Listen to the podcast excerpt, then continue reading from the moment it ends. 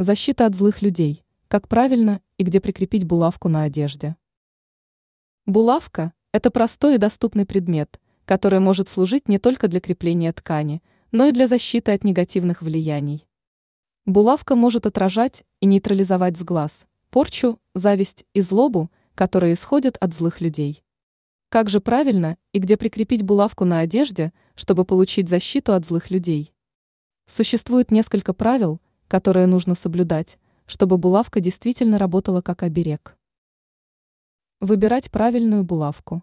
Булавка должна быть из металла, желательно из серебра или стали, так как эти металлы имеют сильную энергетику и способны отражать негатив.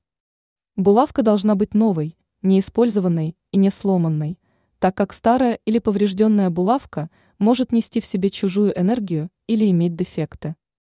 Булавка должна быть простой, без украшений и излишеств, так как чем проще булавка, тем лучше она выполняет свою функцию.